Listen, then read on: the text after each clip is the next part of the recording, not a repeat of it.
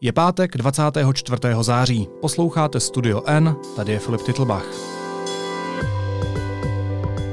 Dnes o tom, jak čelit Číně.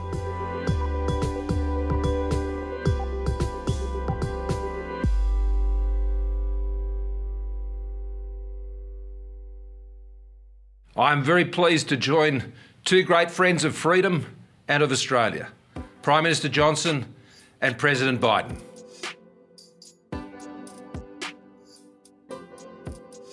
To announce that the United Kingdom, Australia, and the United States are creating a new trilateral defence partnership known as AUKUS, with the aim of working hand in glove to preserve security and stability in the Indo Pacific. I uh, am honored today to be joined by two of America's closest allies, Australia and the United Kingdom, to launch a new phase of the trilateral security cooperation among our countries.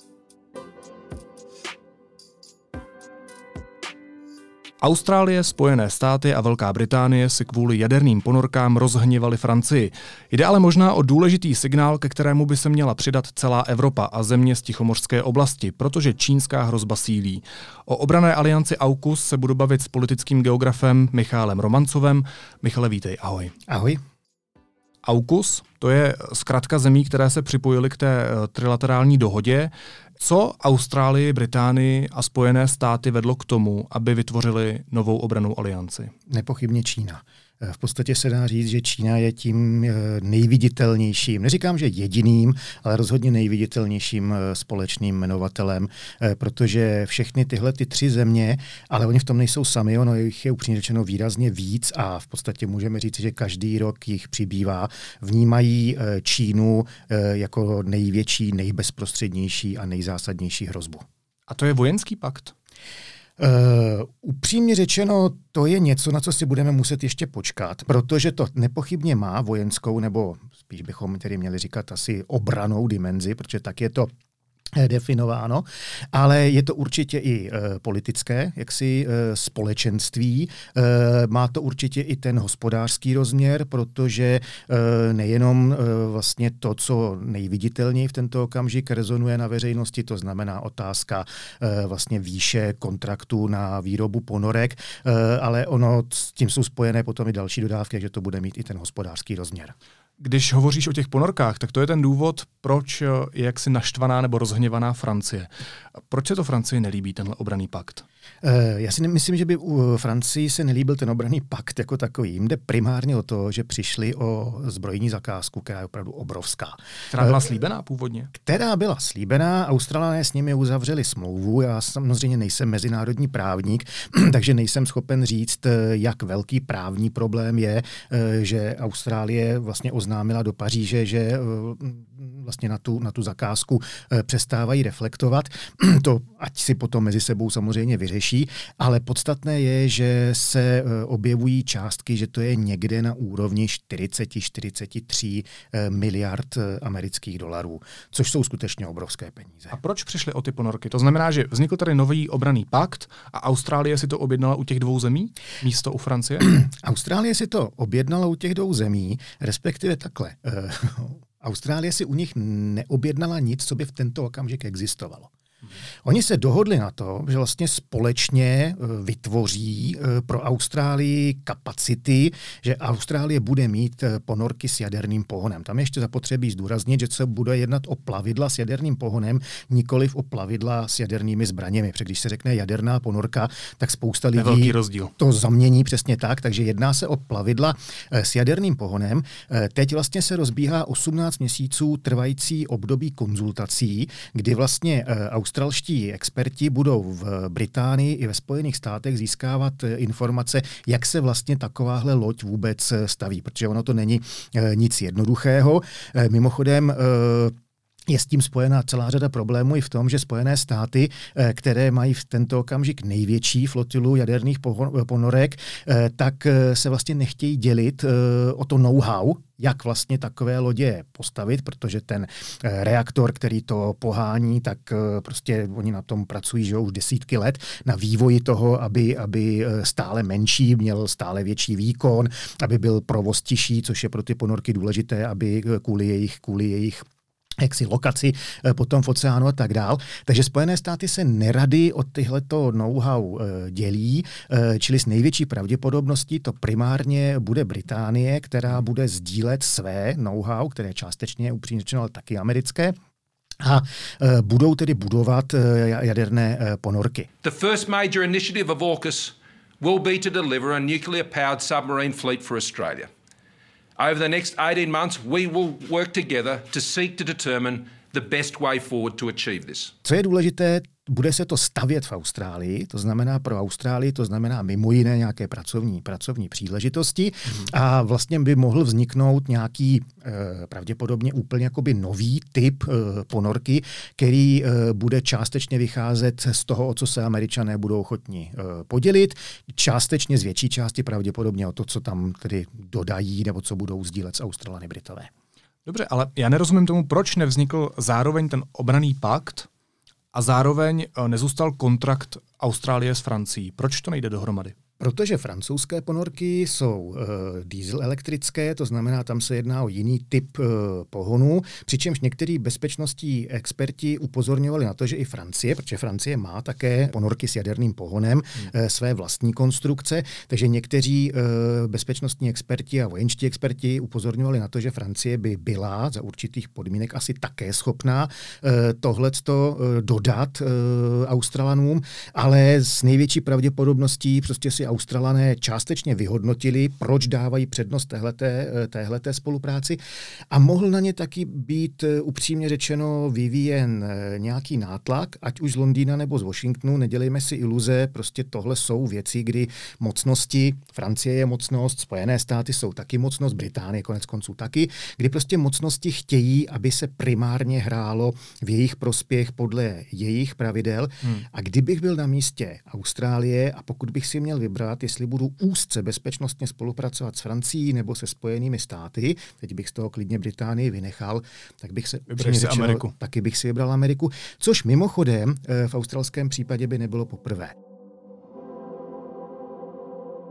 V roce 1941, když Japonci nejprve oblehli a na začátku roku 1942 dobili Singapur, eh, což eh, vlastně je počátek druhé světové války v azijsko-tichomorském prostoru, tak jak ho my aspoň jsme zvyklí datovat, tak tehdejší australský ministerský předseda také učinil takovéhle rozhodnutí, kdy vlastně po pádu Singapuru, kde padlo do zajetí mimo jiné spousta australských vojáků, vlastně nařídil, že australští vojáci, kteří v tu dobu už byli nasazeni v řadách vlastně jako britských britských ozbrojených sil třeba na Blízkém východě a v severní Africe, okamžitě byli staženi domů a tehdejší australský ministerský předseda prostě řekl, e, my e, máme hluboké vazby k Británii, ale Británie nepadne, ale my jsme teď jaksi bezprostředně ohroženi Japonci, proto já stahuju svoje lidi domů a dáváme do Británie jednoznačným způsobem najevo, že od tohoto okamžiku počínaje naše bezpečnost bude primárně budována hmm. ve spolupráci s USA.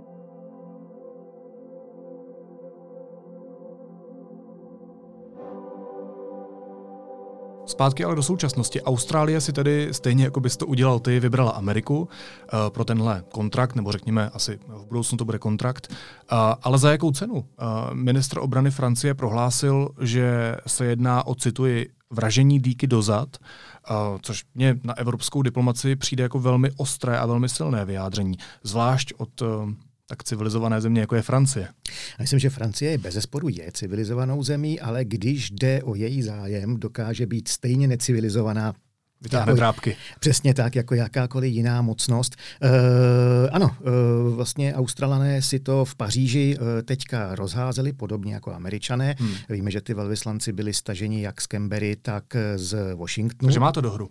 Má to dohru, samozřejmě. Ono, upřímně řečeno, ono by nebylo logické, e, kdyby to nějakou dohru nemělo. Francie, e, i kdyby jí nešlo o nic víc, tak musí ukázat, že se s ní, že nechce, aby se s ní jednalo takovýmhle způsobem. E, takže Australané to teďka budou mít nějakou dobu eh, v, ve Francii špatné. Na druhou stranu je obtížné si představit, že by si Francie dlouhodobě mohla dovolit ignorovat jak Spojené státy, tak Austrálii. Protože my vnímáme Francii jako evropskou zemi, což samozřejmě jaksi má e, nějaký reálný obsah, ale Francie je velmi intenzivně přítomná jak v Indickém oceánu, tak hmm. v Pacifiku a Austrálie jak si o tomhle ví a francouzi to vědí samozřejmě taky. I think uh, this has been a huge mistake, a very, very bad handling of a partnership because it was not a contract, it was a partnership. A trust partnership that's supposed to be based on trust, mutual understanding, and also a partnership based, you know, on sincerity.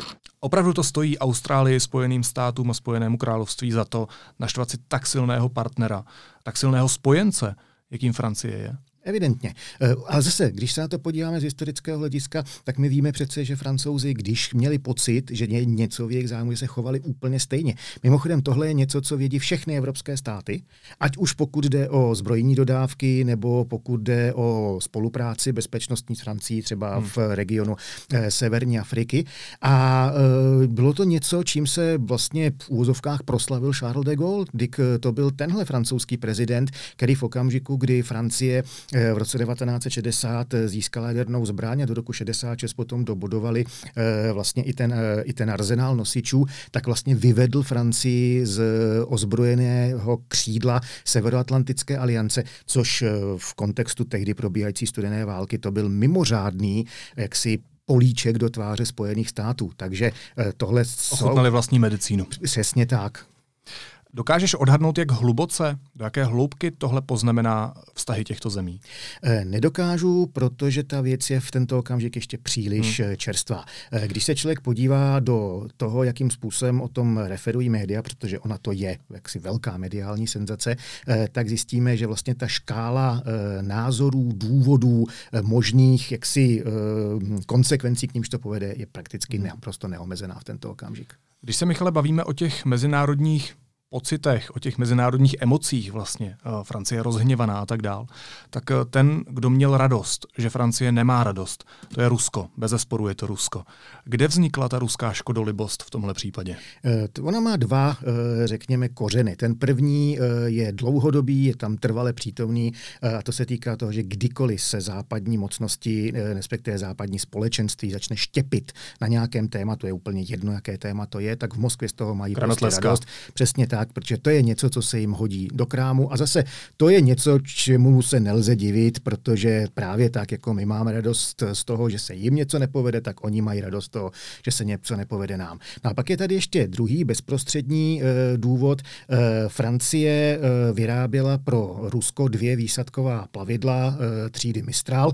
To byly poměrně jaksi velké lodě, které měly zásadním způsobem pozdvihnout úroveň eh, ruského námořnictva, pokud jde o výsadkové, výsadkové operace. A po eh, anexi Krymu v roce 2014, když Západ uvalil na Rusko sankce, tak francouzská vláda prostě oznámila, že se Moskva může rozloučit s tím, že by jim tahle ta plavidla byla dodána. Čili a Francii se stalo to samé teď? Přesně tak a to je něco, z čeho má Moskva obrovskou radost. Ty si každopádně v úvodu říkal, že tím společným jmenovatelem, proč vůbec celá tahle obraná aliance vznikla, je uh, jak se rostoucí obava z Číny. Je ta obava na místě? Já jsem přesvědčen, že ano, eh, a to zase ze dvou důvodů. Eh, za prvé, Čína je země, která v posledních, řekněme, 20-30 letech udělala neuvěřitelný, nebo prodělala neuvěřitelný vzestup. Ekonomický a, a to konto i jaksi mocenský. Hmm. Žijeme ve světě, kde hospodářská moc je, je nezbytným předpokladem pro jaksi moc politickou a Čína zesílila tak rychle a tak mohutně, že to má možná srovnání s tím, co se dělo se Spojenými státy, řekněme od 60. 70. let 19. Eh, století, a nebo v evropském kontextu vlastně po sjednocení, po sjednocení Německa. A na tom prostě musí všichni ostatní hráči v systému mezinárodních vztahů reagovat. Vždycky to tak bylo a má to eh, logiku. A pochopitelně, že ty země, které eh, už jsou jejich jaksi pohnutky eh, jakékoliv, eh, které mají pocit, že jim čínský mocenský vzestup eh, prospívá, tak ty v zásadě to kvitují a všichni ti, kteří mají pocit, že ne, a na prvním místě jsou to američané, protože ti jsou na pozici globální jedničky a najednou vidí, jak roste velmi rychle globální hmm. dvojka s výhledem na to, že by se ta dvojka stala chtít, chtěla stát jedničkou, tak je přirozené, že jsou to právě američané, kteří s tím mají největší problém.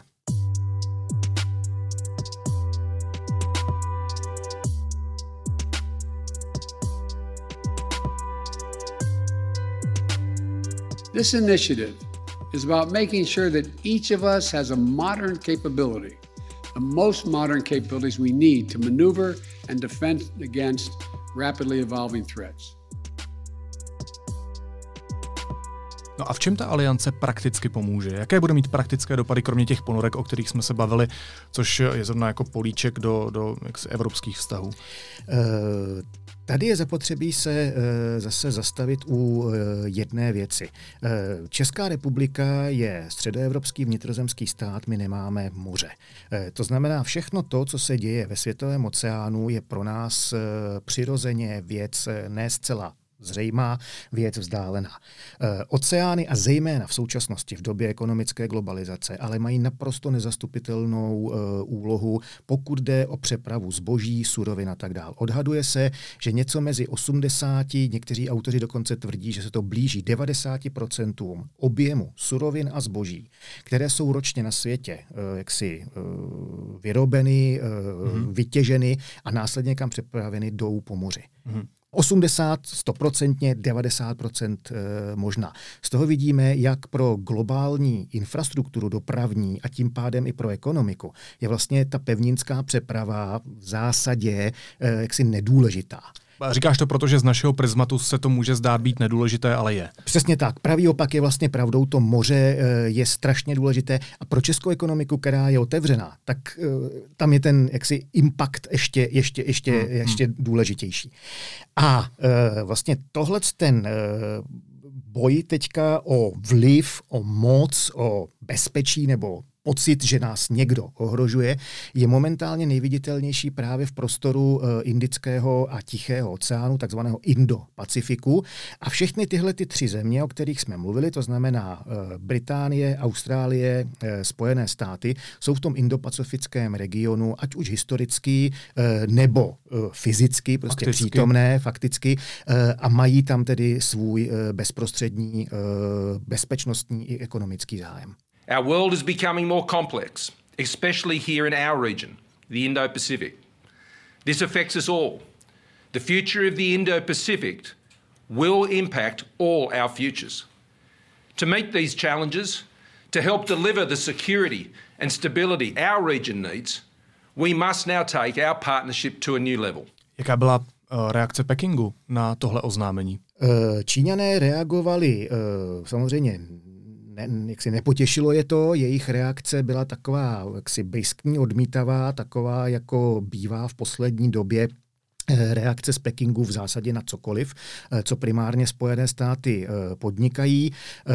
Vlastně mluvčí čínského ministerstva zahraničních věcí prohlásil, že ty země, které to dělají, tak vlastně, že oživují mentalitu studené války, že zůstaly mentálně tedy uzamčené v tom světě 20. století.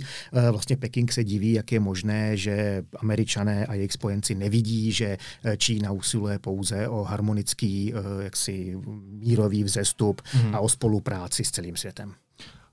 Vlastně mám dojem, že se mi neodpověděl na tu otázku, co prakticky by to mělo přinést. Chápu ten vliv, chápu, že tyhle jednotlivé země mají svůj zájem v téhle oblasti, ale co má být tím praktickým příkladem toho, jak eh, bude Británie, Austrálie a Spojené státy čelit Číně?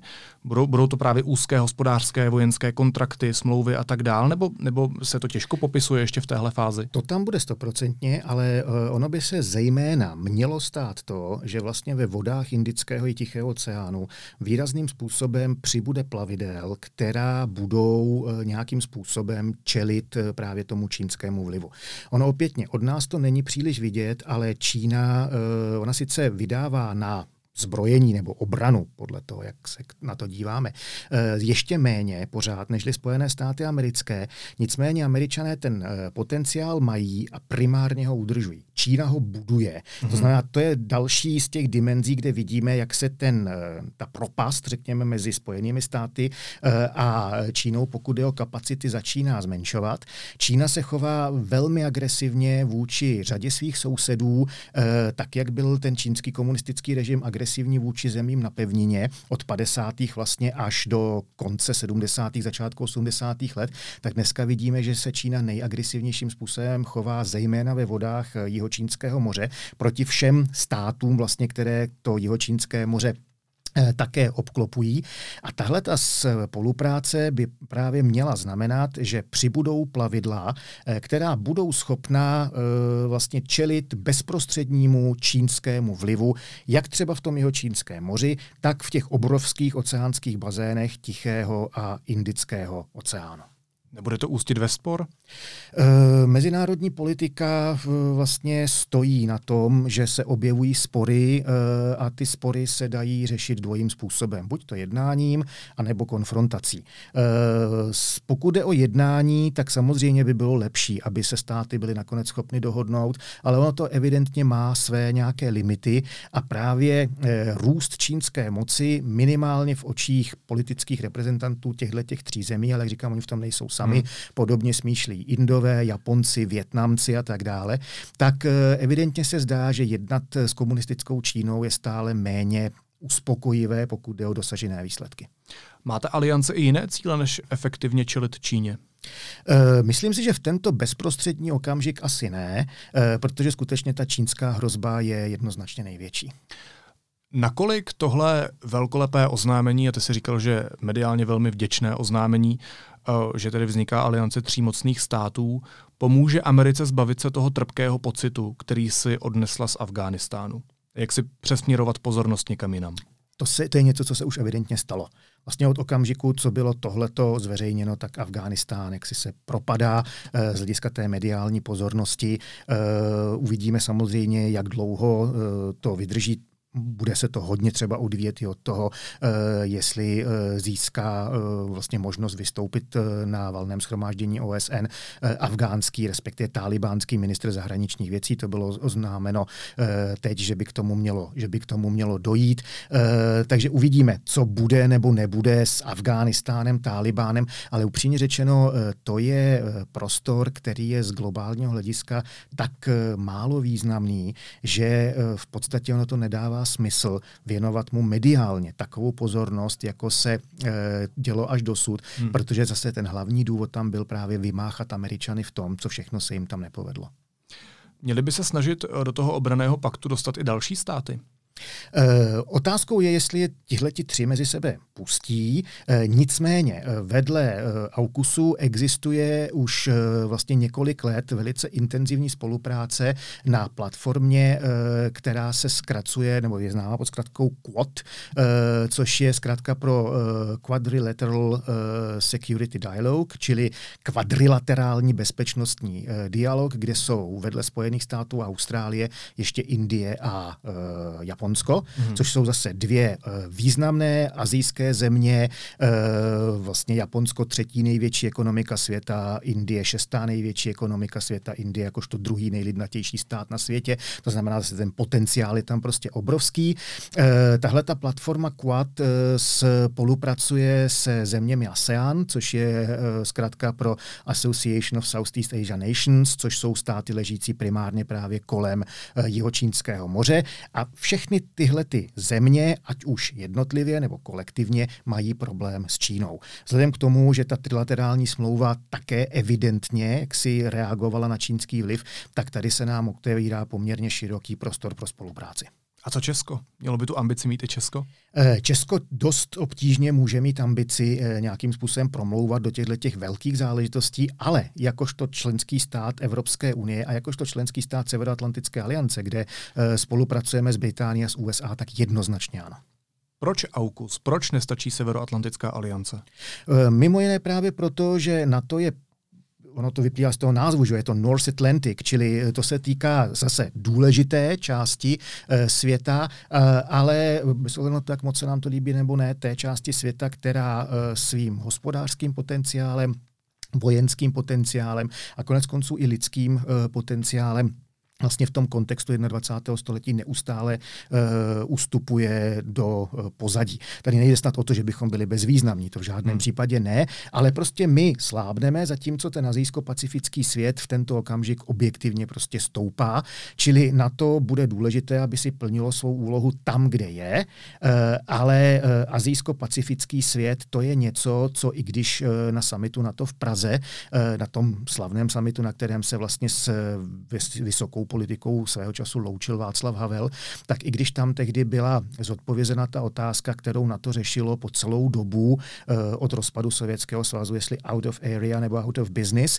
tak vlastně v Praze tenkrát na tom summitu bylo rozhodnuto, že ne, že to tedy bude out of area, že se na to stane vlastně globálním hráčem. Uh, ale zdá se, že minimálně pro tento okamžik uh, na to narazilo uh, na nějakou mes, vlastně tím, co se dělo v Afghánistánu, respektive co se děje na některých těch misích, které aliance jaksi podporuje i na jiných místech ve světě. Ale na to, aby Severoatlantická aliance na tom současném půdory půdorysu čelila uh, rostoucímu vlivu Číny, tak na to v současnosti prostě nemá a není k tomu jaksi vhodná jako nástroj. A neměla by to být třeba šance rekonstruovat Severoatlantickou alianci, protože AUKUS je přece aliance s mnohem menším významem, s téměř žádnou strukturou v dnešní době. Nedávno to vzniklo.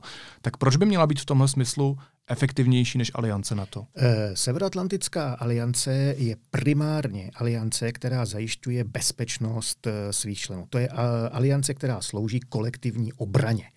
A e, tak, jak byla ta smlouva svého času e, vydefinována, tak víme za prvé velmi přesně, a vědí to i ostatní e, členové mezinárodního společenství, což je mimochodem důležité, tak ví se velice přesně, kde ty státy leží, to znamená, uh, ti ostatní vědí, mm-hmm. kam nemají jak si strkat prsty, nebo přes ně budou uh, klepnuti.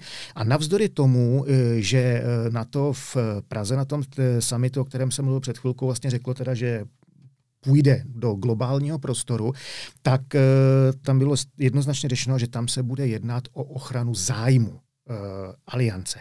Tím zájmem po, uh, mimo jiné potom po útoku na Spojené státy, že jo, bylo jasně čelit tedy tomu, co se označilo za světový Eh, terorismus, ale o Číně tam pochopitelně eh, jaksi nepadlo eh, ani slovo. A tady je zapotřebí si například uvědomit, že většina členských zemí NATO jsou zároveň členové Evropské unie a Evropská unie, respektive její jednotlivé státy, zejména potom Německo a Francie, tak ty mají s Čínou jinak strukturované vztahy než třeba USA nebo Austrálie. Takže by to jednak nešlo, nebo bylo by asi složitější dosáhnout nějakého koncenzu a zároveň na to má prostě jinou misi. Přesně tak.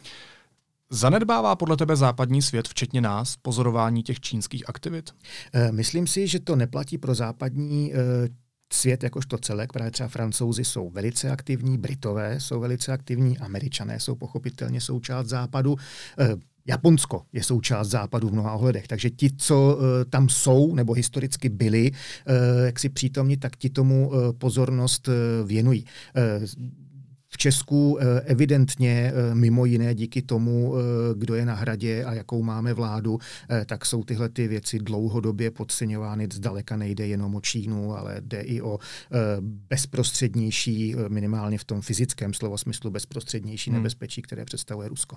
Když se ještě vrátím k AUKUSu, tak nemůže být tohle vytváření obraných aliancí a ve výsledku tedy i konfrontační politika cestou do pekel? Ptá se část mého mozku, která je pacifistická? Uh, určitě může. Uh, určitě může, ale uh, zase je zapotřebí si uvědomit, že tohle je fenomén, který byl v dějinách řešen mnohokrát.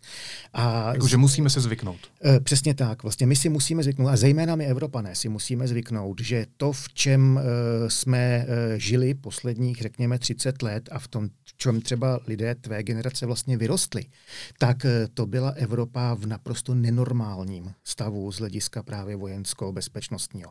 Rozpadem Sovětského svazu eh, se vlastně Evropa ocitla ve eh, stavu, který historicky vlastně nemá obdoby. Eh, my, Evropané, jsme si zvykli čerpat takzvanou mírovou dividendu a vlastně jsme zavírali oči, nebo jsme vůbec netušili, hmm. že někde ve světě to funguje jinak.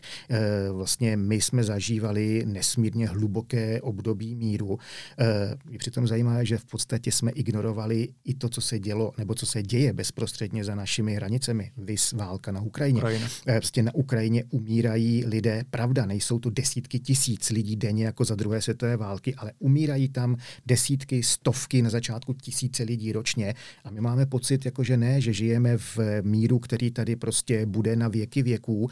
Eh, se obávám, že tomu tak nebude, čili eh, vlastně my, Evropané, nemáme nastavenou, řekněme, optiku nebo senzitivitu na to, že svět historicky vždycky byl a opětně je velice nebezpečné místo. Tak my tak celkově zavíráme oči před mnohými věcmi, nejenom před vojenskými konflikty, ale třeba i před tím, že eh, v některých členských státech Evropské unie jak si absentuje v posledních letech demokracie, jako je Polsko, Maďarsko a tak dál. Eh, určitě ano, eh, na druhou stranu, ale zase je zapotřebí věnovat velkou pozornost právě třeba úrovně demokracie, nebo já bych možná spíš jenom, bych to třeba ještě zúžil, a to se potom bude týkat i nás, vymahatelnosti práva Hmm. Uh, my jak si teďka s naším premiérem v tomto ohledu, jak si máme hodně uh, co řešit. Uh, nicméně to jsou věci, které jsou na úplně jiné úrovni, na té škále bezpečí, nebezpečí, než to, co právě představuje třeba Čína. Protože stačí se podívat na Čínu a když si uvědomíme koncentrační tábory, ve kterých jsou desítky, ne stovky tisíc třeba Ujgurů, uh, když se podíváme na to, co Čína provádí v Tibetu, eh, tak eh, myslím si, že eh, ve srovnání s tím, aniž bych to jakkoliv chtěl podceňovat, je to, co se děje v Polsku nebo v Maďarsku někde úplně jinde.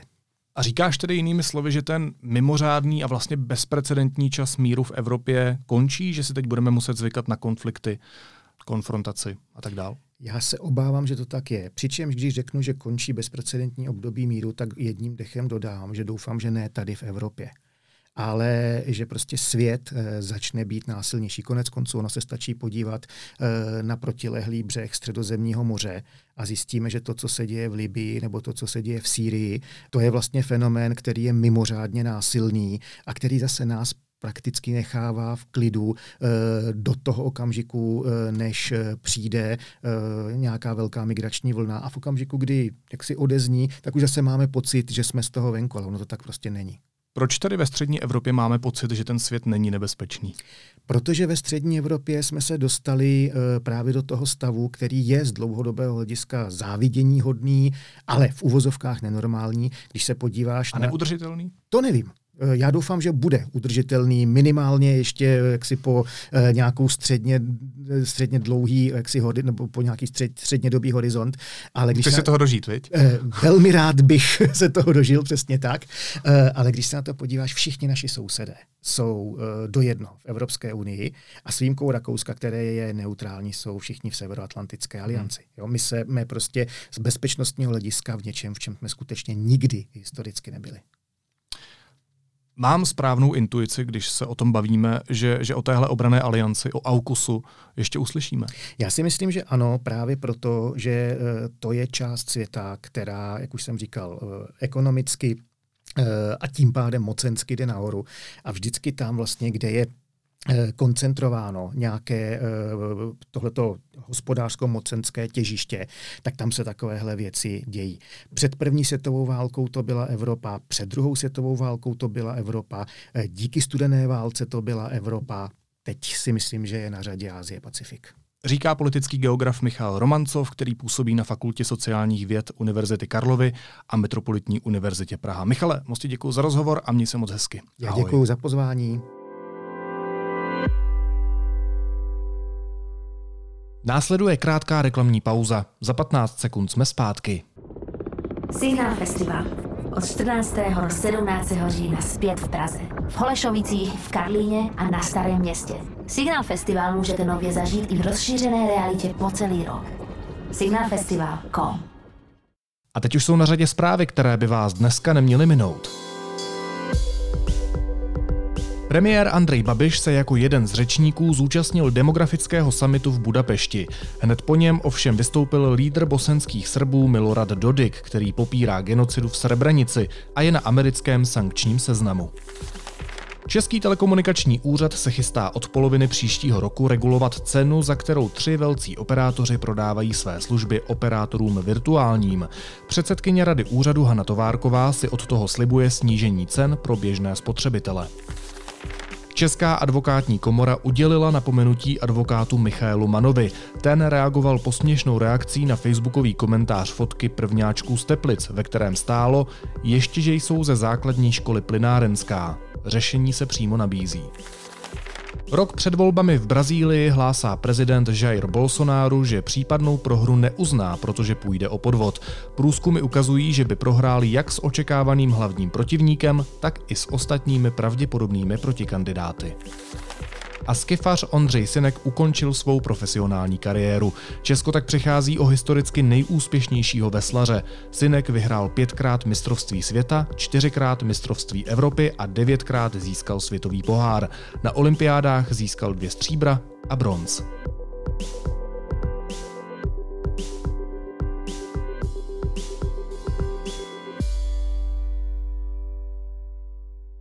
A na závěr ještě jízlivá poznámka. Premiér Andrej Babiš ve finále kampaně vsadil na ostrou a emocionální rétoriku vůči opozičním koalicím, migrantům, ale také Evropské unii. Využívá hlavně své sociální sítě i sdílení dezinformačního serveru parlamentní listy. Nejvíc se opírá do Pirátostanu a jako vrchol svého úsilí se proti němu rozhodl nasadit v závěru kampaně Orbánistán. EU, NATO, migranti, tohle fakt nechci. Budu vás táhnout na východ, až do roztrhání těla. Čau v pondělí. A prosím vás, co je to deník N? Jaké N? Jakože nečtu, nebo co? No.